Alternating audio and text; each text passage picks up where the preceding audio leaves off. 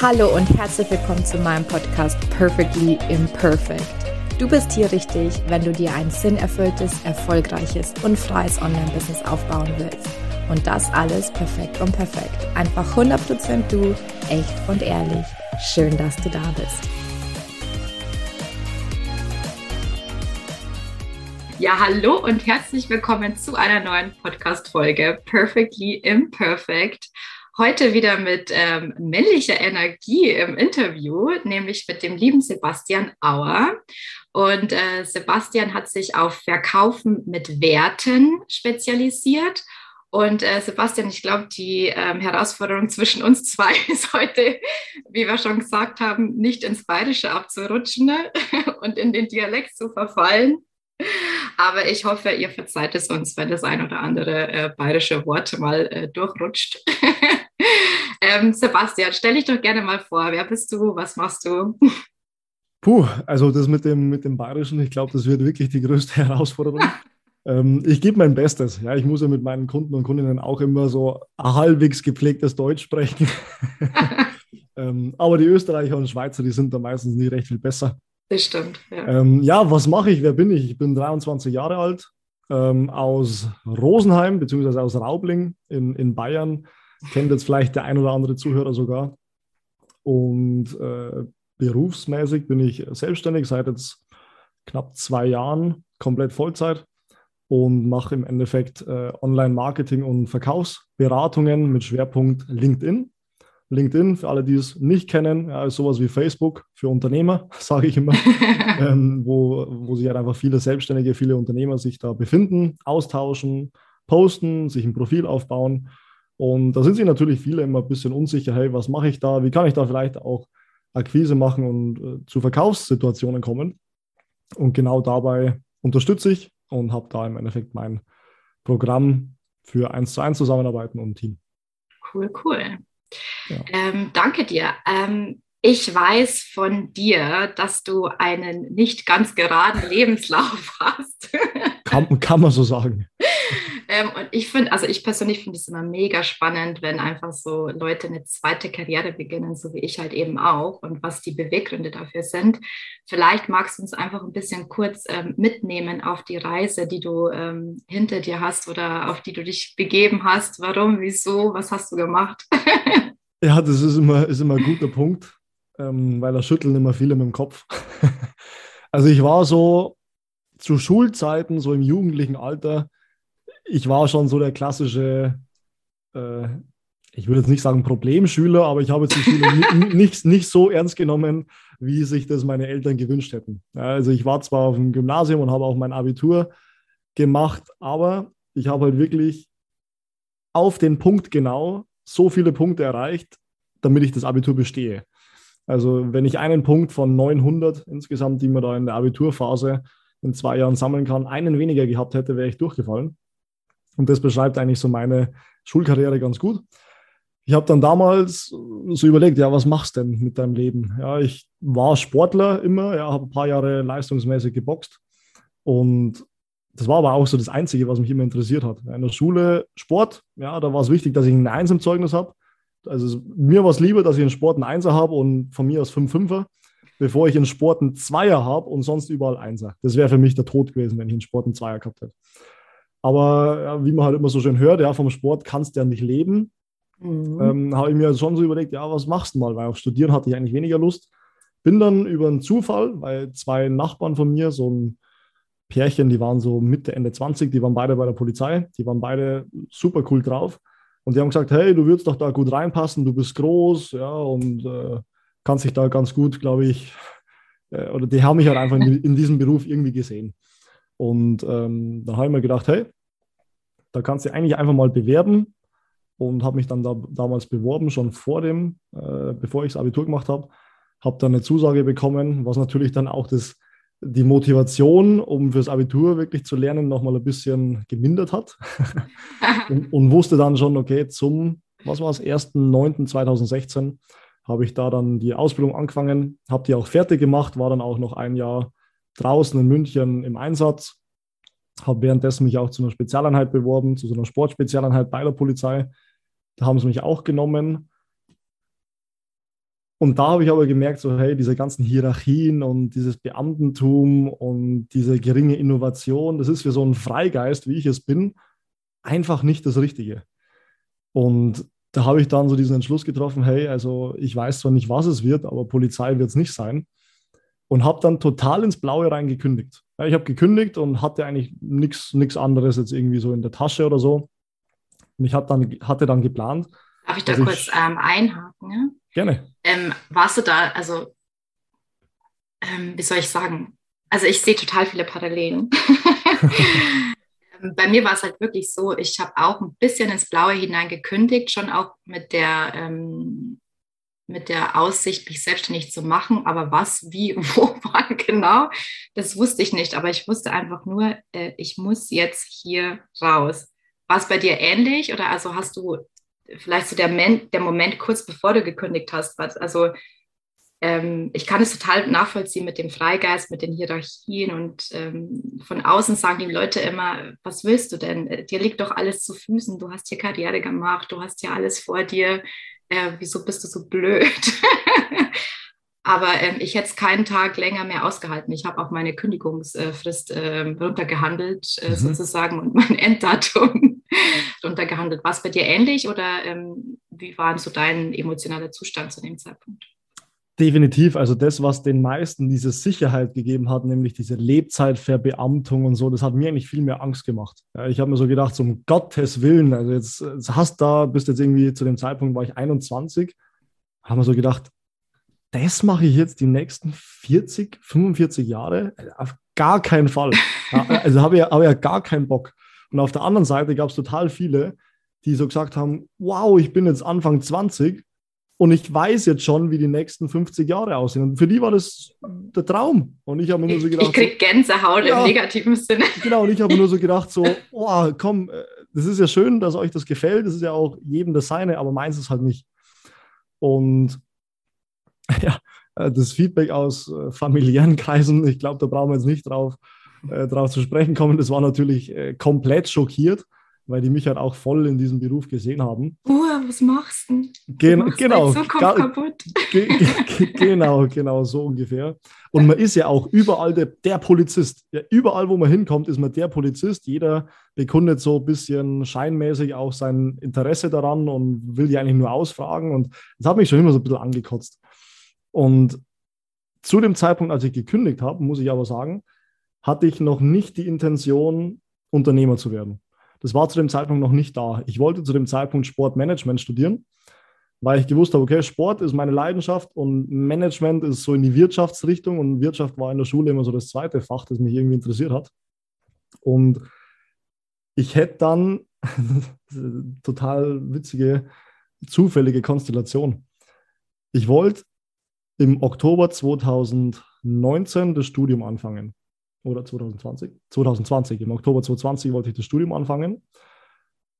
Und ich hatte dann schon die Zusage und ich wollte dann von April bis Oktober oder bis September 2020 wollte ich eine Südamerika-Reise machen. Hatte schon alles geplant, also Südamerika, dann noch Kanada, äh, Amerika, so Miami, Florida, die Richtung runter und Island. Ja, das war alles schon geplant, äh, habe ich voll Bock drauf gehabt. Und ich wollte mich in dieser Zeit aber schon auf das Studium ein wenig vorbereiten, dass ich wieder so ein bisschen in diesen Lernflow so ein bisschen reinkomme. Und habe mir gedacht, hey, so ein paar unternehmerische Grundlagen würden da wahrscheinlich nicht schaden, wenn ich jetzt mit dem Management-Thema anfange. Und wollte mir dann aber nicht irgendwie auf diese Reise 15 Bücher mitnehmen, sondern habe mir gedacht, was viel smarter wäre, ist, dass ich mir meinen Laptop einpacke und mir ein Online-Coaching hole ähm, und im Endeffekt halt von diesem Online-Programm auf alles zugreifen kann und halt nicht diese Masse an Büchern mitnehmen muss. Habe mir dann damals, das hat mich Überwindung gekostet, habe ich mir für 500 Euro damals so einen so äh, so ein Grundlagenkurs für unternehmerische Skills zugelegt. Das war damals ja noch äh, Mindset-mäßig, das war ja Wahnsinn, 500 Euro in sich zu investieren. und das war aber so gut, im Nachhinein muss ich echt sagen, da hätte ich auch 5000 Euro bezahlt äh, oder 10.000. Das wäre es echt wert gewesen, weil das war so, so, so, so gut. Und mein Coach, ja, da gab es auch Live-Calls dazu, ähm, zu dem Zeitpunkt hat immer gesagt, hey, Sebastian, es ist eigentlich völlig egal, dass du jetzt noch keine vermarktbare äh, Fähigkeit hast, wie zum Beispiel, hey, du bist Personal Trainer und äh, machst ja da selbstständig. Er hat gesagt, wenn du einfach nur jetzt Online-Marketing lernst, wie man sich online, äh, wie man sich da Profile aufbaut auf Social Media, wie man sich da vermarktet, wie man da Akquise betreibt, wie man da den Verkaufsprozess online aufbaut, hat er gesagt, wirst du in der Zukunft auch bei gestandenen Unternehmern, ja, die vielleicht schon 10, 20, 30, 40 Jahre am Markt sind, wirst du ein gefragter Mann werden, weil die mit diesem Online-Thema und mit diesen ganzen Möglichkeiten, die sich da bieten, ja, die oft gar nicht so schwer sind, wie man sich vorstellt, nicht umgehen können oder sich da einfach noch nicht so sehen. Und wenn du da im Endeffekt ein Vorreiter wirst und genau diese Bereiche kannst ja, und auch weitergeben kannst, dann wirst du immer ein gefragter Mann sein.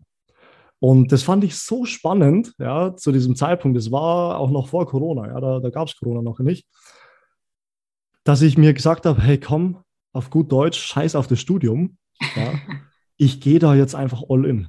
Und ich habe dann erstmal gesagt, hey, ich schiebe meinen Studiumstart einfach mal ein halbes Jahr nach hin und schaue einfach mal, was sich jetzt so in diesem nächsten halben Jahr ergibt, wenn ich mich da voll, voll reinhänge.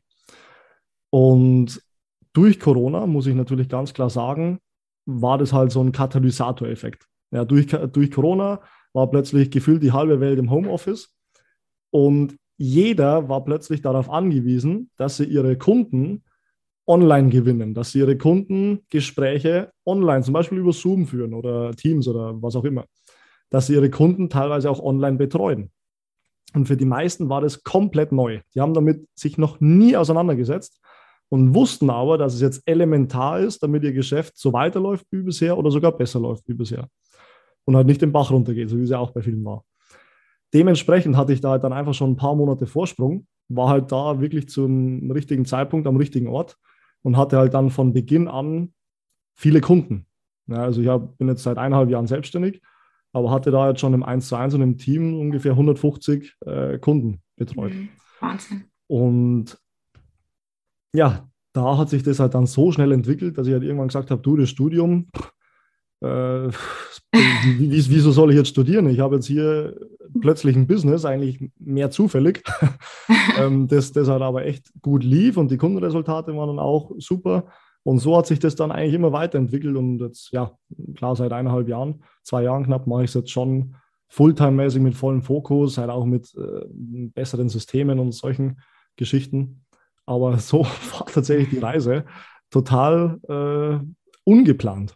Ungeplant. Also man sagt ja immer, ne, die spontanen und ungeplanten Dinge sind eigentlich immer die schönsten. ja, also irgendwie hat es mich schon, irgendwie hat mich schon dahin getragen. Ja. Ich habe immer so nach dem gesucht, hey, wo bin ich wirklich sehr, sehr, sehr gut? Also ich war immer in, in vielen Dingen so, so ziemlich gut, aber nirgends so, wo ich gesagt habe, hey, das ist mein Skill, das ist das, was ich wirklich gut kann. Und, und mir gleichzeitig auch wahnsinnig viel Spaß macht. Und ich habe mich schon sehr früh, so mit 13, 14, schon immer viel so mit Psychologie, Rhetorik, Kommunikation, so mit diesen ganzen Themen beschäftigt, weil mich das extrem interessiert hat. Auch so Mindset in Verbindung mit Sport, ja, weil ich ja auch viel Sport gemacht habe. Und ich bin halt nie drauf gekommen, irgendwie so in die Marketing- oder Verkaufsrichtung zu gehen, weil in der Schule lernst du es nicht, bei der Polizei lernst du es auch nicht. Also bin ich damit nie in Berührung gekommen. Und als ich dann aber damit in Berührung gekommen bin, habe ich sofort so dieses Gefühl gehabt, so irgendwie, irgendwie ist es das. Ich weiß noch nicht warum und ich weiß noch nicht wie, aber ich habe irgendwie gewusst, so das, das ist das, was ich wirklich gut kann. Und wenn ich mich da rein fuchse, dann kann das vielleicht auch wirklich was Gutes werden. Super.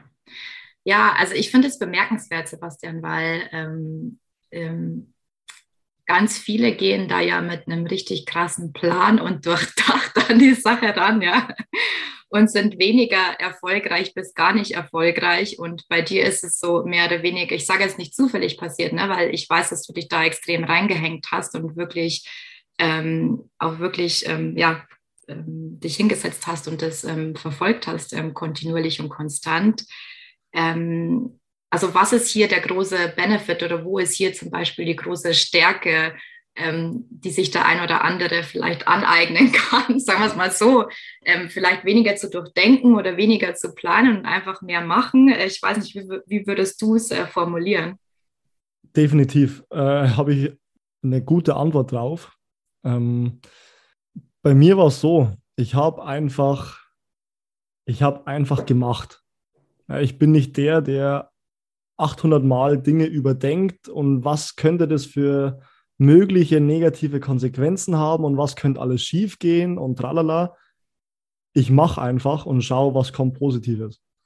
Und ich habe total oft gehört und auch selber gesagt, hey, klar hatte ich an der Stelle Glück, da hatte ich zu Beginn dann mal die richtigen Geschäftspartner kennengelernt, die mich gleich mal aufgenommen haben und gleich mal nochmal auf eine andere Ebene katapultiert haben. Da hatte ich ein Umfeld, in dem ich extrem schnell gelernt habe, wo ich viele Ausfahrten von dieser Straight Line, sage ich mal, nicht genommen habe, weil ich halt wusste, okay, die haben diese Erfahrung schon gemacht, ich muss die nicht nochmal machen. Und bin halt deshalb in sehr, sehr, sehr kurzer Zeit sehr gut geworden in dem. Oder zumindest halt habe ich viele, viele Fehler im Endeffekt nicht machen müssen, weil sie andere in meinem Umfeld schon gemacht haben. Ich bin aber der Meinung, dass Glück immer nur dann entstehen kann, wenn eine Aktion zuvor gekommen ist. Also dieses Ursache-Wirkung-Prinzip. Und dieses Glück wäre nicht zustande gekommen, wenn ich nicht Wochen und Monate zuvor einfach in meinem stillen Kämmerlein jeden Tag 16 Stunden gelernt, umgesetzt, irgendwelche Dinge versucht habe zu konzipieren, da irgendwelche äh, Instagram-Stories, die teilweise im, im, Nachhinein total schwachsinnig waren. Wo ich mir so denke, so, ah, wow, das hätte jetzt vielleicht nicht sein müssen. Aber wenn ich das alles nicht gemacht hätte, dann hätte ich mich nie so entwickeln können, damit dann auch zu einem gewissen Zeitpunkt die richtigen Menschen sagen, hey, wir wollen mit dir oder wir wollen dich da aufnehmen. Ja, wir wollen, dass du ein Teil von uns wirst. Wir wollen, dass du den, den Verkauf und das Marketing bei uns übernimmst. Und einfach wirklich mal den Kopf ausschalten, so diese ganzen Worst-Case-Szenarien, was könnte denn alles schieflaufen, einfach mal weg davon und einfach machen. Weil da ergibt sich Großartiges daraus. Ja, wenn das immer so einfach wäre, ne? ja, wenn das immer so einfach wäre. Es ist so einfach. Ja. Kopf aus und äh, es, ist, es ist halt einfach so, es ist so einfach. Und natürlich bekommt man da Ablehnung. Und das ist ja auch der Grund, warum die meisten es nicht tun. Weil sie Angst vor der Ablehnung haben, Angst vor Zurückweisung aus ihrem Umfeld, aus ihren Beziehungen, aus ihren Freunden, Bekanntenkreis, tralala. Was meinst du, was ich mir anhören habe dürfen von Freunden, die, was ich, im, neunten Semester Jura studieren und ich mich ohne Studium, ohne Ausbildung mit 22 als Coach selbstständig mache. Ja, da kommen nur dumme Sprüche. Nur. Von, von überall. Ja. Ich, meine Kunden, die sind alle zwischen 30 und der älteste war 86. Also ich, ich sage mal so, die sind in der Regel zwischen 30 und 65. Die meisten Kunden von mir haben Kinder, die älter sind als ich. Und trotzdem hatte ich noch nie irgendwie da ein Problem, dass die mich nicht ernst genommen hätten. Ja. Im privaten Umfeld, da habe ich jetzt außer meinem Dad keinen, der selbstständig oder Unternehmer ist.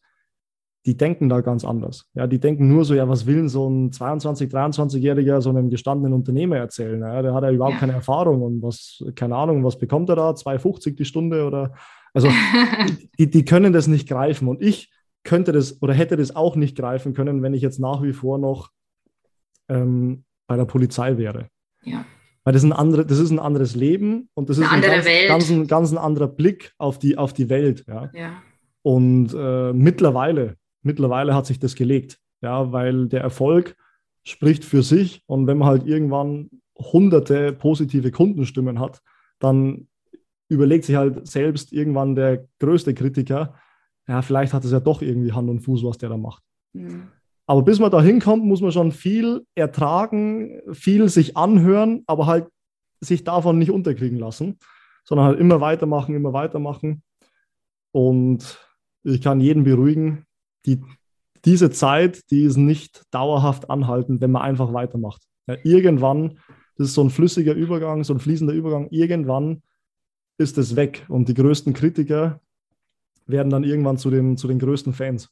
Ja, also ja. das habe ich, hab ich ganz, ganz oft, dass die, die mich zu, zu Beginn am meisten, ich würde jetzt nicht sagen belächelt haben, aber wo ich schon immer so gehört habe, so, ja, die trauen mir eigentlich gar nichts zu, dass die mittlerweile sagen, hey, Sebastian, no joke, also das, was du hier auf die Beine stellst oder auf die Beine gestellt hast, Respekt. Ja, hätte, ja. Hätte, ich nie, hätte ich nie für möglich gehalten. Aber du hast uns im Endeffekt gezeigt, dass es von null auf, ohne sämtliche Ausbildungen in diesem Bereich, weil viele denken ja immer nur, ja, wenn du das Zertifikat hast und die staatliche Ausbildung und tralala. Ich habe halt, was ich, ich will jetzt nicht sagen wie viel, aber sehr, sehr, sehr viel Geld in Fortbildungen bei Unternehmern investiert, von denen ich lernen durfte. Ja, und die Unternehmer, die sind halt aber keine Professoren an der Uni, weil die sind halt Unternehmer. Ja, die sind halt selber da tätig, haben halt im Endeffekt ihre Learnings mir weitergegeben. Und das hat halt mir in meiner Situation viel mehr gebracht, als wenn ich mich in irgendeine Vorlesung mit 300 Kommilitonen reinsitze und mir halt irgendwas über BWL reinziehe. Was nicht schlecht ist. Nee. Ja, was nicht nee, schlecht sein muss. Genau. Aber für mich wäre es nicht die effektivste Art und Weise gewesen, voranzukommen. Absolut. Also ich, ich will auf ein paar Punkte eingehen. Gerne. Ich fange mal, fang mal von hinten an. Ich gehe mal wieder von hinten zurück. Äh, der letzte Punkt, den du angesprochen hast, den will ich einfach nur noch mal bestätigen, weil, ähm, also ähm, ich meine das jetzt nicht äh, so, ne? Aber ich weiß nicht, nicht jeder ist halt einfach so straight wie du und sagt halt, okay, mit Ablehnung komme ich gut klar. Also manchen geht es halt wirklich an die Nieren und das ist halt ein großer Stopper, also weiß ich auch von meiner Community. Ähm, und ich kann das nur bestätigen, was du gesagt hast.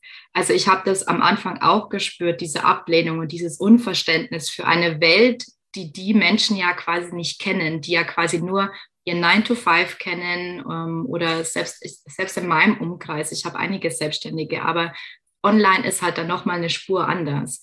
Und ähm, bei mir war es am Anfang so, dass ich diese Ablehnung gespürt habe und deswegen dann auch auf Ablehnung gegangen bin.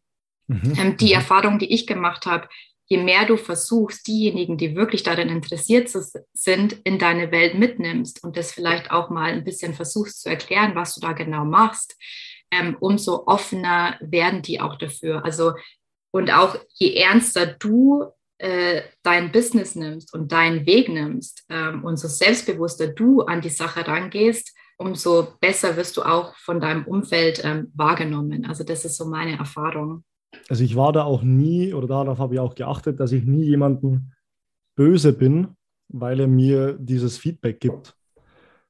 Ich hatte auch ganz zu Beginn, ja, das, das war für mich zu Beginn echt krass. Ich hatte halt mein Instagram-Profil, zu dem Zeitpunkt hatte ich noch gar kein LinkedIn, ähm, und hatte halt da so meine Freunde halt drin, ja, also meine Bekannten, meine, was weiß ich, 600 Follower oder so. Aber das war, war da waren jetzt keine Business-Kontakte. Aber ich wollte halt da so zwanghaft die von dem überzeugen, was ich mache. Und ich wusste aber eigentlich ganz genau, ich, ich wusste eigentlich, was ich für ein Feedback bekomme, aber trotzdem wollte ich es wissen.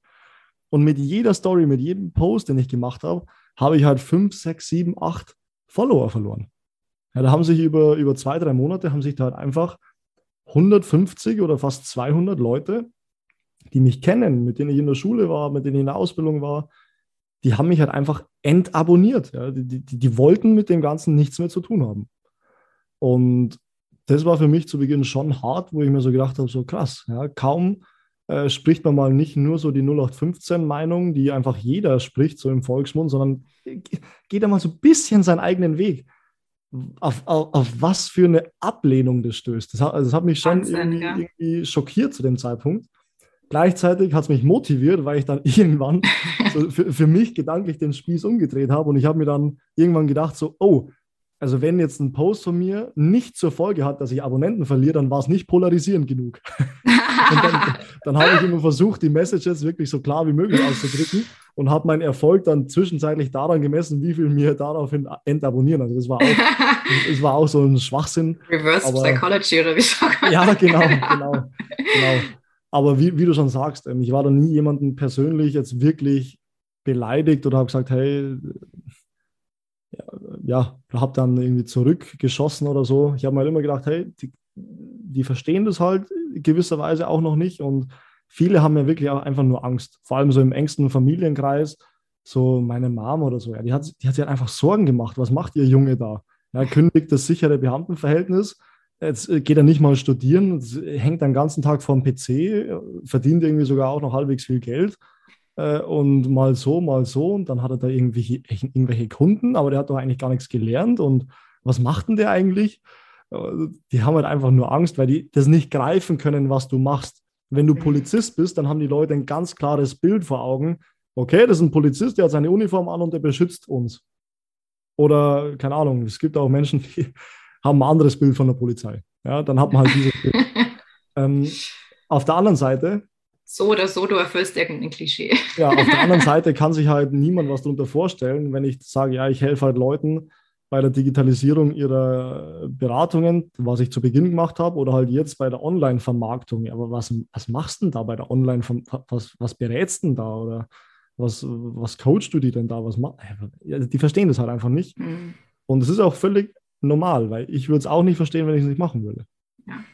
Also ich finde es wichtig, also ich finde es echt cool, dass du das Thema angesprochen hast, weil das ist eins von den wichtigsten Themen überhaupt. Also das ist so ein Blocker und so eine Hürde für viele. Ja. Und ähm, da auch einfach mal ähm, deine Sichtweise zu sehen, finde ich super spannend. Danke dir dafür. Gerne.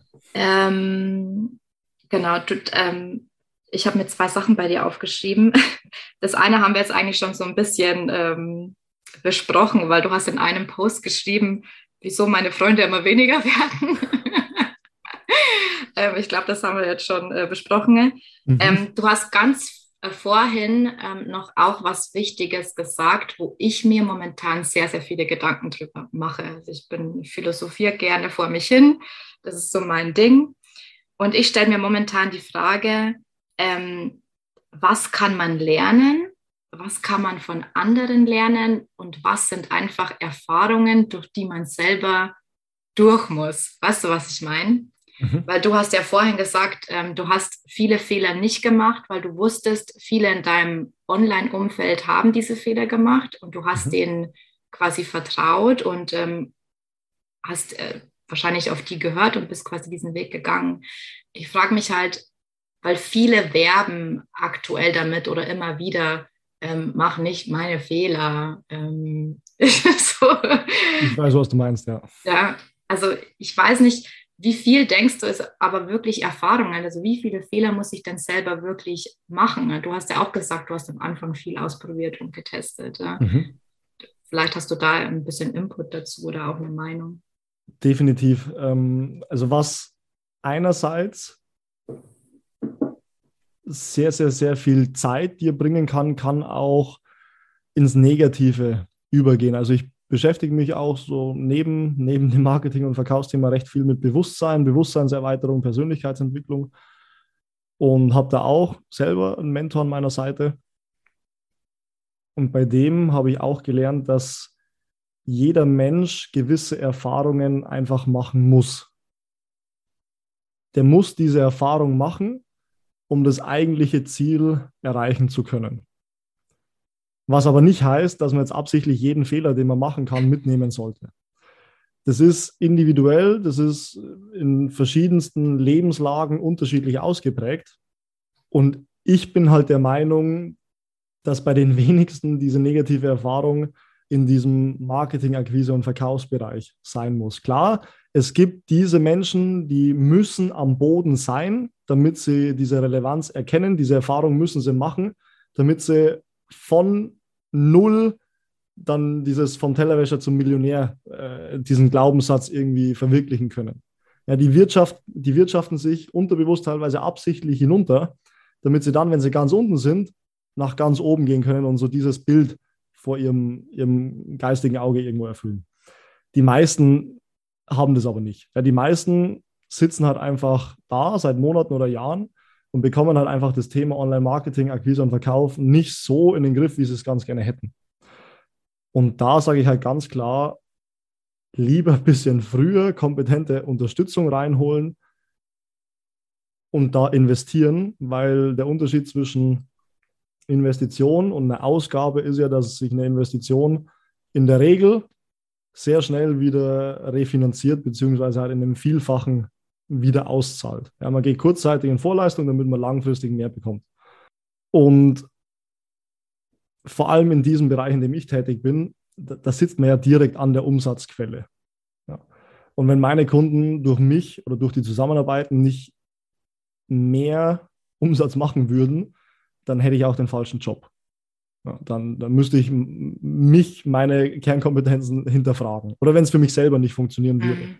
Ja, weil es gibt ja auch genügend, die predigen was, was sie selber gar nicht leben oder selber gar nicht so wirklich beherrschen.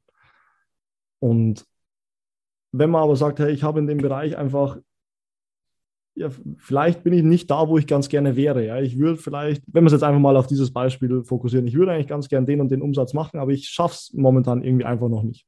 Ja, oder zumindest nicht konstant planbar. Dann ist es einfach nur sinnvoll, wenn man sich jemanden reinholt, in dem man Vertrauen hat, wo man sagt, hey, der ist da, wo ich hin möchte, der ist den Weg gegangen und der gibt mir halt einfach eine Abkürzung, dass ich halt für dieses Ziel vielleicht drei Monate brauche und nicht vier Jahre. Ja. Und dahingehend ist halt eine Unterstützung in meinen Augen sehr sinnvoll.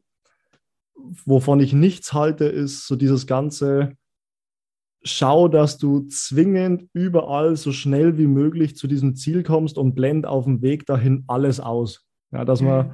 sich äh, emotional komplett abstellt und einfach nur blind diesem Ziel hinterherjagt und diesen Weg gar nicht genießen kann. Ja, das finde ich immer nicht gut. Also ich bin ein großer Freund und ich musste das selber auch lernen, dass man auch den Weg zum Ziel genießen darf. Ja, ich wollte dich gerade fragen, ob du da aus Erfahrung sprichst. Also ich ja, definitiv. definitiv. ja, ich, ich auch. Klar, wir waren also in der ersten Firma, die, die ich mit meinen ehemaligen Partnern aufgebaut habe, da waren wir auch, da war ich noch, noch nicht mal ein Jahr selbstständig. Dann hatten wir 15 Mitarbeiter. Dann waren wir vier in der Geschäftsführung. Ja. Wir hatten ja bis zu sechsstellige Monatsumsätze in diesem Coaching-Bereich. Einfach nur mit Coaching-Programmen. Und da mussten Mitarbeiter eingearbeitet werden. Und dann hatten wir irgendwann Fixkosten im fünfstelligen Bereich, die jeden Monat erstmal reinkommen müssen, damit man erstmal auf Null ist. Und da ist man dann schon, ich war dann Vertriebsleiter, Geschäftsführer mit, und dann ist man schon so ein bisschen getrieben, so hey, okay, jetzt erstmal das und das erreichen, bevor ich mir wieder Zeit zum, zum Leben gönnen darf, so in dem Sinn. Mhm. Und diesen Kompromiss wollte ich aber einfach auch nicht mehr eingehen. Und vor allem den Mentor, den ich jetzt da auch an meiner Seite habe, der hatte das früher auch und der lebt jetzt ein Leben, in dem er auch finanziell und generell sehr erfolgreich ist und hat aber gleichzeitig sage ich mal, diesen, diesen Weg dorthin äh, genießen kann und halt im Endeffekt sich nicht komplett abstellt und nur noch funktioniert. Ja, weil das ist in meinen Augen nicht der Sinn und Zweck, warum man Unternehmer wird. Dass man halt einfach ja, so stur sein Ding macht, aber halt alles um sich herum vergisst und eigentlich so sein eigenes Hamsterrad äh, sich, sich irgendwo schafft. Ja, das ist ein wichtiger Punkt, was du gerade sagst, weil ähm, ich kenne halt so viele, die ähm, aus diesen, gerade wenn die jetzt halt älter sind oder viele von denen haben so einen ähnlichen Lebenslauf wie ich, die Flucht aus dem Hamsterrad, aus dem 9-to-5 Hamsterrad, ähm, die Flucht in die Selbstständigkeit sozusagen, ähm, als würde da quasi alles besser werden. Und ähm, bauen sich eigentlich ähm, unbewusst oder unbemerkt ihr eigenes Hamsterrad ähm, wieder, indem sie halt einfach immer wieder diesem Ziel hinterher ähm, jagen. Ja. Und da muss man auch aufpassen. Ne? Ja, da gibt es ja viele, die, äh, die sind dann selbstständig und die, die, die verurteilen dann fast schon jeden Angestellten. So, ja, der, der, der dumme Angestellte, so in dem Sinn, ja, der lebt da in seinem Hamsterrad und ist totunglücklich und ich, cooler Hecht, bin selbstständig. Aber wenn man sich das halt einfach mal objektiv anschaut, ist es bei vielen so, dass sie halt in der Festanstellung, ich nehme jetzt einfach mal irgendwelche Zahlen, 40 Stunden gearbeitet haben und dafür 3000 Euro netto bekommen haben. Jetzt sind sie selbstständig, arbeiten aber 70, 80 Stunden die Woche und verdienen halt vielleicht 5000 Euro netto. Das ist eh schon wahrscheinlich mehr wie der ein oder andere. Mhm. Und wenn man dann Einzelunternehmer ist, dann gehen ja da direkt schon mal fast 40 Prozent Steuern weg. Das heißt, unterm Strich arbeitest du fast das Doppelte, hast am Ende vom Monat aber ungefähr, vielleicht Pi mal Daumen dasselbe an Geld und bist halt aber extrem gereizt, kannst vielleicht deinen Hobbys nicht mehr nachgehen, deine Family ist auch weniger, deine Beziehung leidet vielleicht sogar drunter und das will man sich dann natürlich wieder nicht eingestehen. Mhm. Aber das ist ja auch so dieser Unterschied zwischen ich bin selbstständig oder ich werde Unternehmer. So, ich weiß nicht, vielleicht kennst du auch von dem Robert Kiyosaki diesen Cashflow-Quadranten. Äh, den kenne ich nicht, aber ähm, ich weiß, was du meinst, wenn du sagst, vom genau. Selbstständigen weg zum Unternehmer. Genau, also ich sage halt, wenn man sich selbstständig macht, dann macht man es halt auch sauber und ernsthaft und dann sollte man sich auch mit gewissen Themen auseinandersetzen, die halt zum Erfolg beitragen oder halt dem Erfolg im Wege stehen. Weil wenn man diesen Schritt schon geht aus dieser angestellten Selbstständigkeit, hin, äh, aus dieser angestellten Sicherheit hinaus, dann sollte man sich auch was aufbauen, was ja wirklich noch lebenswerter ist.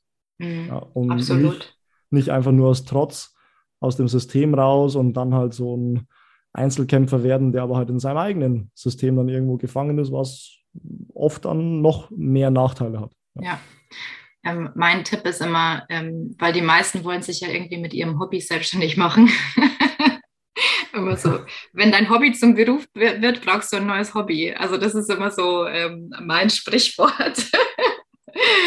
ähm, ja, weil es ganz viele, die sich nebenberuflich selbstständig machen, deren Hobby ist halt dieses Business, das sie versuchen, nebenbei aufzubauen. Und so ging es mir halt auch. Und ich, jede freie Minute habe ich ähm, in dieses Business gesteckt, als ich auch noch äh, auf anderen Projekten tätig war. Ich war ja noch ähm, Freelance-Projektmanagerin. Äh, mhm. ähm, und natürlich hat mich das irgendwie erfüllt. Aber in dem Moment, wo du dann quasi äh, Vollzeit in, also all in gehst und du nur noch quasi dein Hobby hast oder nur noch dein Business hast, ähm, brauchst du ja auch wieder irgendwie einen Ausgleich, weil sonst wirst du verrückt, weil sich deine Gedanken einfach 24-7 nur noch äh, um dein Business drehen. Also diese Boundaries auch zu setzen und diesen den ähm, Arbeitsalltag selbst zu strukturieren, ähm, das ist auch etwas, was man ähm, null unterschätzen darf, wenn man sich selbstständig macht. Ja, ja. definitiv. Also ähm, ich, Entschuldigung, weil ich will auch noch über dein Thema sprechen. wir wollen ja, ja noch über das Verkaufen sprechen. Können wir gerne machen.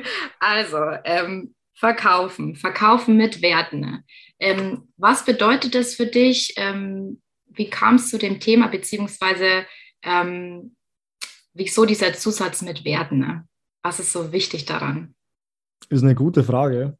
Hm, ich habe selber sehr, sehr viele Verkaufsaus- und Weiterbildungen gemacht. Bei mir war es aber, wie gesagt, meistens eine Weiterbildung. Also ich war in, bin in dem Bereich, oder zu dem Zeitpunkt war ich in dem Bereich meistens schon ziemlich fortgeschritten und wollte durch das Programm noch besser werden. Und da ich halt von Haus aus, was Marketing, Akquise und Verkauf angeht, ein ganz gutes Gespür habe, konnte ich zum Beispiel mit so Skripten, die man bekommt, ja, konnte ich immer gut umgehen, weil ich diesen Transfer machen konnte, okay, das ist jetzt dieses 0815-Skript, wie kann ich das für mich und mein Thema entsprechend anpassen? Die Programme, die sind jetzt meistens auch nicht so günstig. Ich sage mal, die waren alle so wahrscheinlich zwischen 5 und 20.000 Euro irgendwo, was man dafür bezahlt. Und ganz, ganz viele, habe ich halt immer mitbekommen von den anderen Teilnehmern, die hatten nicht so die Erfolge und haben sich dann regelmäßig WhatsApp-Gruppen und so gebildet, wo halt gelästert wurde, ja, jetzt haben wir da einen Haufen Geld ausgegeben und das bringt alles nichts und ist ja alles so schlecht. Und ich habe mir da oft gedacht, so, hey, das ist doch kein schlechtes Programm, was ist denn eigentlich euer Problem? Bis ich dann halt so ein bisschen Marktrecherche betrieben habe und halt herausgefunden habe, dass die halt diese Transfers nicht so gut auf sich machen können und diese Skripte halt nicht auf sich anwenden können und dann halt da einfach mit gewissen Dingen sich nicht wohlfühlen, mit irgendwelchen Fragen, mit irgendwelchen dieses Skript, wie es halt da ist, das fühlt sich halt nicht gut an. Ja, das, das widerstrebt ihnen eigentlich, was eher dazu führt, dass sie noch weniger Lust haben, Marketing zu machen oder irgendwelche Akquiseversuche zu wagen oder halt Verkaufsgespräche zu führen. Und da habe ich mir gedacht, wie kann ich diesen Gap schließen, dass diese ganzen Leute, die ja offensichtlich schon nach Unterstützung suchen und auch bereit sind, da zu investieren, aber keine Ergebnisse sehen, wie kann ich schaffen, dass auch, dass vor allem diese Menschen Ergebnisse bekommen? Und habe halt dann gemerkt, dass die da individuelle Unterstützung brauchen. Ja. Momentan biete ich jetzt noch ausschließlich 1 zu 1 äh, Beratungen an, wo ich mich halt sehr, sehr, sehr gut auf die Person 1 zu 1 einschießen kann. Indem wir gemeinsam herausfinden, hey, was hast du für Werte? Was hast du für ein Wertesystem? Nach welchem Wertesystem lebst du? Und wie kann ich das System, das ich habe, mein komplettes Marketing- und Verkaufssystem, auf die Person anpassen. Was ich halt bei den meisten anderen Programmen wahrnehme, ist, wie kann ich die Person an das System anpassen? Und das funktioniert halt in den seltensten Fällen. Zumindest nicht langfristig. Und ich gehe da im Endeffekt genau den anderen Ansatz, dass ich nicht versuche, den Menschen ans System anzupassen, sondern das System an den Menschen anzupassen, wodurch meine Kunden und Kundinnen sich halt sehr oft dann wirklich freuen, Marketing machen zu können, Akquise machen zu können, zu verkaufen, weil sie wissen, hey, entweder der findet mich gut und kauft bei mir, weil er mich mag und ich gleichzeitig auch noch ein bisschen weiß, hey, wie ist denn der Prozess aufgebaut und welche Fragen stelle ich denn und wie läuft denn das alles? Also die haben halt diese Klarheit und dadurch diese Sicherheit. Versus auf der anderen, auf der anderen Seite, ah, jetzt muss ich da wieder irgendwie so einen Marketing-Trick verwenden und die Akquise-Nachricht rausschicken, die, ach, die, also die würde ich ja selber, würde ich da nicht drauf reagieren, aber der Coach sagt, mach das erst mal drei, vier Wochen, dann funktioniert das schon, dann gewöhnst dich dran. Und im Verkaufsgespräch, da denke ich mir eigentlich auch so, ach, bin das wirklich ich? So, ja, das will ich halt alles weg. Ja, weil das funktioniert halt auch nicht, weil wenn es dir selber keinen Spaß macht, ähm, dann wird es auch nicht erfolgreich werden. Zumindest auch die zwischenmenschliche Energie. Ne? Also, also ich habe ähm, hab ja. da auch ganz, ganz viel durch von den ganzen Methoden. Ne? Ähm, ich habe auch zum Beispiel jetzt, ähm, wenn wir auf LinkedIn gehen, auch ähm, ein Skript, wie, wie schreibe ich Leute an überhaupt. Ne? Das habe ich halt so na, ein bisschen abgeändert, aber so mehr oder weniger ähm, übernommen, weil es auch geheißen hat, ähm, den größten Fehler, den wir sehen, ist, dass die Leute zu sehr abschweifen von unserem Skript und dann nicht erfolgreich sind, so in der Art. Und dann dachte ich mir so, ja, und dann irgendwann dachte ich mir so, irgendwann hat es mich gedacht, Kathi, das bist null du. Das klingt null nach dir. Hab das geändert. Meine Re Response Rate ist hoch, ähm, ohne Ende auf diese Nachricht, weil es einfach eine Nachricht von mir war, die von Herzen kam, anstatt irgendein abgearbeitetes System, was es gegenüber mittlerweile ja im Jahr 2021 und jetzt sind wir schon bei 2022, ähm, äh, weil die auch alle ein ähm, bisschen äh, gesättigt sind, sage ich jetzt mal zumindest äh, die Online-Unternehmer. Andere Zielgruppen sind vielleicht nicht so bespielt.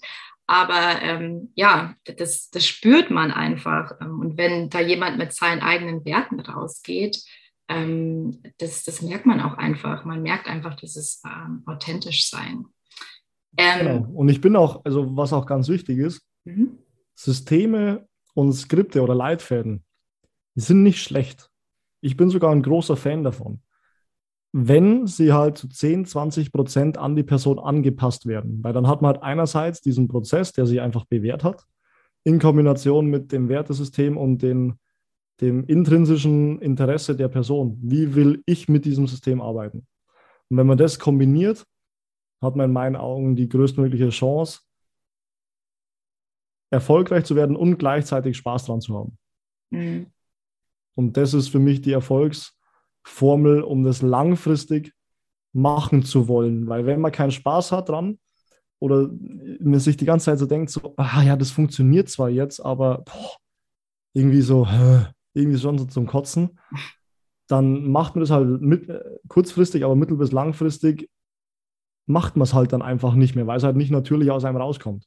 Genau. Und ich bin halt ein Fan von, von Herangehensweisen. Ich spreche immer ungern von Methoden. Das hört sich auch immer schon so aufgedrückt an, so von Herangehensweisen, die halt von Mensch zu Mensch einfach funktionieren. Ja, die funktionieren genauso offline wie online. Das hat jetzt auch gar nichts damit zu tun, ob das jetzt alles auf LinkedIn stattfindet oder, keine Ahnung, auf irgendeinem Offline-Retreat. Ja, das, das funktioniert da auch weil man bei mir eher lernt, okay, wie, wie tickt der Mensch und wie geht man mit Menschen um, dass die sich auch auf der anderen Seite gut abgeholt fühlen. Und wenn man das versteht, dann ist das Tool oder die Plattform sekundär. Ja, das ist dann so die, so die letzten 10 Prozent, dass man es halt für diese Plattform zugeschnitten perfekt macht. Ja, dass, dass die sich halt perfekt abgeholt fühlen. Mhm. Aber meine Kunden und Kundinnen, die fühlen sich auch viel sicherer, wenn sie offline gefragt werden, hey, was machst du eigentlich? Und wie kann man da mit dir vielleicht was machen? Dann sind die jetzt nicht mehr so, äh, äh, ja, äh, puh, ja, das und hm und, und, wissen nicht so recht, sondern die sagen, hey, schau her, das und das mache ich und so und so äh, können wir da vielleicht zusammenkommen. Ja, absolut.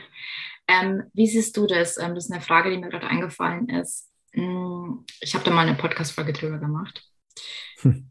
Ab wann ist es äh, unauthentisch und passt nicht zu mir und ab wann gebe ich einfach auf aus aufgrund von einer persönlichen Unsicherheit heraus. weißt du, was ich meine? Also ähm, die Frage, also es ganz, ganz viele geben meiner Meinung nach zu früh auf, auch was irgendwelche Skripte und Methoden betrifft, weil es nicht funktioniert, weil es sich am Anfang vielleicht sehr, sehr unauthentisch anfühlt, weil sie was Neues lernen ähm, und sagen und haken es dann ab mit passt nicht zu mir. mhm. Ich weiß nicht, ob du das auch ähm, schon erlebt hast, ähm, Erfahrungen ja. gesammelt hast. Also was ist dein, dein Tipp dazu? Also wie spüre ich denn, ob es jetzt wirklich nicht authentisch ist oder, oder ob da irgendwo eine Unsicherheit steckt zwischen zu salesy zu wirken, sage ich jetzt mal, oder einen bestimmten Satz zu sagen wie, mal, ich lasse jetzt einfach mal einfallen, mal angenommen, wir können dir helfen, dein Problem zu lösen. Wärst du bereit, XYZ zu investieren? So, wenn einem so ein Satz halt nicht leicht über die Lippen kommt, ähm, wie gehst du da, ähm, da heran? Erstens versuche ich immer herauszufinden, warum es nicht leicht über die Lippen kommt. Was ist der Hintergrund? Ja, hat man vielleicht schlechte Erfahrungen damit selber gemacht oder waren wir mal in einer Verkaufssituation, wo der Verkäufer diese Formulierung gewählt hat, die dann zu einem Ergebnis geführt hat, mit dem man nicht zufrieden war. Es kommt immer darauf an, mit, mit welchem Erlebnis habe ich genau diese, die, diesen Satz, womit bringe ich das in Verbindung? Ja, also was, woran denke ich, wenn ich jetzt an diesen Satz höre? Was ist die Connection? Was ist die Verbindung? Die versuche ich herauszufinden. Und wenn ich die herausfinde, versuche ich wenn es Sinn macht, ja, versuche ich diese Connection neu zu stricken. Ja, dass die eine neue Connection damit machen. Dass die diesen Satz mal angenommen, bla bla bla, zum Beispiel nicht mehr als negativ äh, ansehen, sondern als total normale, legitime Frage, hinter der man zu, total stehen kann. Und wenn es dann immer noch nicht normal oder natürlich aus ihnen rauskommt, dann sind wir genau an dem Punkt, an dem mein System greift, wo ich dann schaue, okay, wie kann ich das System an den Menschen anpassen. Und wie, welche Formulierung kommt dem Ziel dieser Frage mal angenommen, bla bla bla, nahe, die natürlich aus der Person rauskommt. Und welche Formulierung kann sie verwenden, damit im Endeffekt der Prozess ganz normal funktioniert, aber halt so, wie es halt für die Person zugeschnitten passt. Hm. Das finde ich echt, äh, finde ich echt klasse, weil ich glaube, viele brauchen da wirklich Hilfe und Unterstützung dafür, weil also die wenigsten, also es ist halt oft so, ich habe das auch erlebt wie du, dass viele dann einfach lästern. Mir ist ehrlich gesagt selber auch schon mal so gegangen, dass ich dann irgendwie enttäuscht war von Ergebnissen und einfach im Nachhinein reflektierend gemerkt habe, hey, eigentlich war es halt ich, ne? Ähm, mhm. wieso also ich hätte es ja eigentlich, eigentlich abändern können, aber ich habe mir eigentlich nicht diese Mühe gemacht, das abzuändern, mich einfach mal hinzusetzen und es wäre maximal vielleicht eine halbe Stunde gewesen, ähm, mir einfach mal Gedanken zu machen, wie kann ich das für mich so formulieren, dass es für mich auch passt und dass, es, dass ich das mit mir, meine Werten vereinbaren kann. Ähm, genau. Jetzt und ich, ich, kann auch, ich kann auch ganz klar sagen, jeder Mensch merkt sofort, ob das, was er gerade macht, authentisch ist oder nicht. Die eine Person sieht es klarer, die andere Person sieht es vielleicht weniger klar, weil sie direkt in dem Moment, in dem das Gefühl hochkommt, eine Rechtfertigung heranzieht, warum dieses Gefühl gerade jetzt oder warum es jetzt gerade okay ist, vielleicht mal nicht authentisch zu sein, weil es ja einem Ziel zugute kommt, das wieder positiv ist zum Beispiel. Und ich sage mal so, die Intuition ist ja die Verbindung zwischen Bewusstsein und Unterbewusstsein. Und unterbewusst merkst du ganz genau, ja, ob du jetzt nach deinem Wertesystem handelst oder nicht. Ob halt die Intuition gut genug ist, um diese Verbindung zum Bewusstsein zu schaffen, dass du das auch in der Situation realisierst, ist halt bei jedem Menschen unterschiedlich. Ja. Der eine kann ein bisschen besser auf seine Intuition zurückgreifen, der andere ein bisschen weniger gut. Hat auch wieder Gründe, warum das so ist. Aber das, Spannend. das sollten wir jetzt gar nicht drauf eingehen. Also wenn ich es richtig verstanden habe, dann sagst du, dass ähm, viele Menschen unbewusst oder bewusst ähm, wählen, unauthentisch zu sein, weil sie glauben, dass sie dadurch ein bestimmtes Ziel erreichen. Genau, richtig. Mhm. Spannend, habe ich so noch nie betrachtet. Ja, das, das ist nicht nur eine Behauptung, das ist ja, das ist ja ein, das ist wirklich so. Ähm, das ist ein ganz normales menschliches Verhalten. Mhm. Dass, du, dass, du, sagst, okay, das ist halt jetzt Mittel zum Zweck, um das eigentliche ja. Ziel zu erfüllen. Und dann ist es für mich in diesem Kompromiss okay, dass ich auch mal ganz kurz vielleicht ein bisschen unauthentisch bin, weil wenn ich das Ziel dadurch erreiche, das ich erreichen möchte, dann kann ich ja der Menschheit wieder was Gutes tun. Wie zum Beispiel, dass sie dadurch mein Programm kaufen und ihr Problem gelöst bekommen oder sowas in die Richtung. Also man rechtfertigt sich halt dann so Kleinigkeiten sehr schnell sich selbst gegenüber und ja, versucht im Endeffekt zu seinem, seinem, seine, seinem Spiegel, ja, den, den man irgendwie so vor seinem geistigen Auge hat, so zu rechtfertigen, warum mache ich das jetzt gerade so? Hm, spannend. Ja. Super spannender Ansatz. Ähm, okay, wir sprengen hier ein bisschen den Rahmen, Sebastian. Gibt es noch etwas, was du unbedingt sagen willst, was äh, die Leute unbedingt wissen müssen, was du dir vielleicht noch ähm, überlegt hast, ähm, rauszuhauen? mm. Vergesst die ganzen Normen, die einem so von klein auf in den Kopf gesetzt werden. Die sind meistens sehr subjektiv von den Personen, die sie dir mitteilen. Und was mir extrem geholfen hat, ist, versuche herauszufinden, was deine Lebensausrichtung ist und versuche dann mit jeder Tätigkeit dieser Lebensausrichtung zu dienen. Was heißt das bei mir? Ja, ich habe meine Lebensausrichtung gefunden und mein Business ist ein Teil davon. Ja, mein Business trägt dazu bei, dass ich mich als Person und als Unternehmer so entwickeln kann, dass es meiner meine Lebensausrichtung, also meinem meiner Vision irgendwo zuspielt. Ja, und dadurch stelle ich halt sicher, dass alles, was ich den ganzen Tag mache, dieser Lebensausrichtung dient. Ja, und dann kann man sich eigentlich den ganzen Tag nur noch eine Frage stellen, wenn man irgendwas geplant hat, nämlich trägt es meiner Lebensausrichtung bei oder nicht. Und wenn es nicht dazu beiträgt, dann sollten wir es vielleicht eher nicht machen. Wenn es dazu beiträgt, ist es okay. Und das hat mir extrem geholfen, auch mal Zeit mit der Familie, mit Freunden und so wieder wirklich wertzuschätzen, weil ich auch diese Phase hatte, in der nur noch Umsatz gegolten hat, nur noch Business und nur noch Wachstum und bla bla bla bla bla und ich alles andere komplett auf der Strecke habe lassen. Und ich aber realisiert habe, dass in meinem Wertesystem so Werte wie Familie ja auch ganz, ganz, ganz groß sind und das halt auch zu meiner Lebensausrichtung beiträgt. Und wenn ich halt Zeit mit ihnen verbringe, ja, dass das halt keine verlorene Zeit ist, in der ich ja hätte Umsatz machen können, sondern dass es eine Zeit ist, in der ich mal wieder Platz schaffen kann, um dann in der Zukunft auch beruflich und persönlich halt noch weiter und noch besser wachsen zu können. Sehr schön. Vielen, vielen Dank für diese letzten Tipps. Gerne, vielleicht, vielleicht kann man ein bisschen was damit anfangen. Ist komplex das Thema, ja, das verstehe ich, aber vielleicht. Nee, du hast es sehr, sehr schön, äh, sehr, sehr schön Komplexe. erklärt. Auf jeden Fall. Also vielen, vielen Dank, Sebastian, dass du ähm, ja, Teil von meinem Podcast warst und auch einfach ähm, mal äh, männliche Energie äh, reingebracht hast. Ich möchte noch mehr Männer im Podcast haben. Ich habe sonst immer nur Frauen gehabt. Der erste war der Stefan letztes Jahr, Stefan Landsiedel, den ich hatte. Ja, okay, okay. Okay, super.